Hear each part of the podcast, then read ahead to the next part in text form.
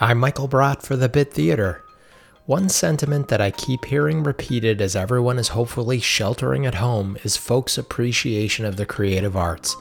Let's face it, everyone would have snapped by now if they didn't have reruns of Whose Line Is It Anyway or The Office to stream.